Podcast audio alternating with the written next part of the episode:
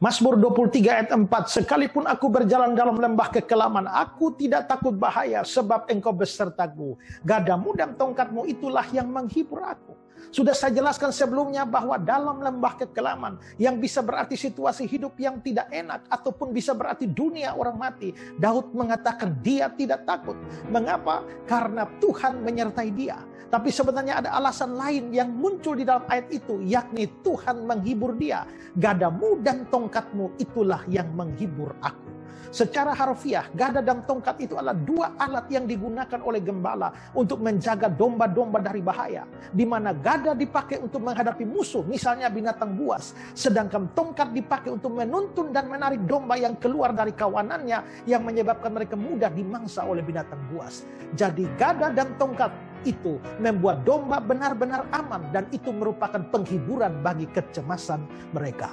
Demikianlah Tuhan sebagai sang gembala kita pun dia menghibur kita domba-dombanya. Tapi dengan cara apa dia menghibur kita? Dia bisa menghibur kita pertama-tama dengan penyertaannya bahwa dia menyertai kita dalam hidup ini bahkan sampai dunia orang mati. Itu merupakan penghiburan yang besar bagi kita. Tapi dia juga bisa menghibur kita melalui rohnya yang kudus. Karena roh kudus itu disebut sebagai roh penghibur menghibur. Tapi yang paling utama adalah dia menghibur kita melalui firman-Nya. Dalam lembah kekelaman hidup kita masing-masing, dia memberikan firman-Nya sebagai gada dan tongkat yang menghibur kita. Jikalau lembah kekelamanmu adalah ketakutan dan kecemasan, dia menghiburmu dengan firman-Nya, jangan gelisah hatimu.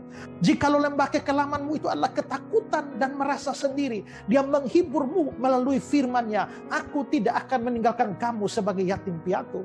Jikalau lembah kekelaman pengalamanmu adalah perlawanan dari musuh-musuhmu. Dia menghiburmu dengan firman-Nya. Jika Allah di pihak kita, siapakah yang dapat melawan kita? Jikalau lembah kekelamanmu adalah satu perasaan tidak aman dari bahaya, dia menghiburmu dengan firman-Nya. Tuhan akan menjaga keluar masukmu dari sekarang sampai selama-lamanya.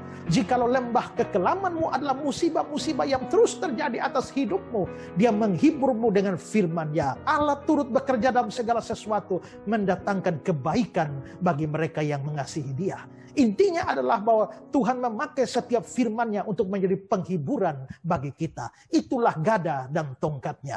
Karena itu, jangan bosan-bosan untuk mendengar firman Tuhan. Sebaliknya, milikilah kerinduan yang besar terhadap firman Tuhan. Karena firman Tuhan adalah sarana yang Tuhan pakai untuk memberikan penghiburan kepada kita di tengah lembah kekelaman hidup kita masing-masing.